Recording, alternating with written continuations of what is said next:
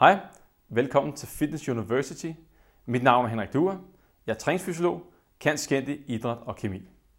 I dette foredrag vil jeg fortælle om protein i forbindelse med styrketræning. Hvad skal man gøre, hvis man gerne vil have større muskler? I løbet af foredraget vil jeg komme ind på, hvor meget protein man skal tage, hvornår man skal tage det, og ikke mindst, hvilken type protein er den mest effektive.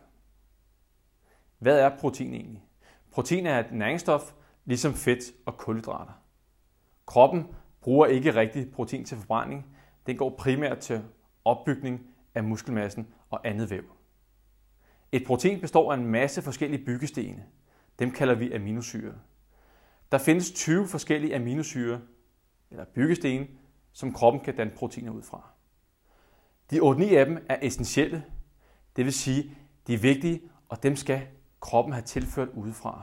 Resten er ikke essentielle aminosyre, for dem kan kroppen selv lave. Hvilke aminosyre har så størst betydning for opbygning af muskelmassen? Sammenligner man overordnet set de essentielle aminosyre med de ikke-essentielle, så er der ingen tvivl. Det er helt klart de essentielle aminosyre, som påvirker vores muskelmasse bedst muligt. Faktisk har de ikke-essentielle aminosyre slet ikke nogen effekt. Så det, som er interessant, det er, hvor finder vi så de essentielle aminosyre?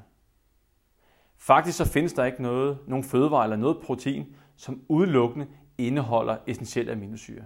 Det er altid et mix af essentielle og ikke-essentielle aminosyre. Men de vigtige proteiner, dem vi kan sige har en høj biologisk værdi, de har altså alle de her essentielle aminosyre gemt i deres proteiner. Og det er altså fødevarer som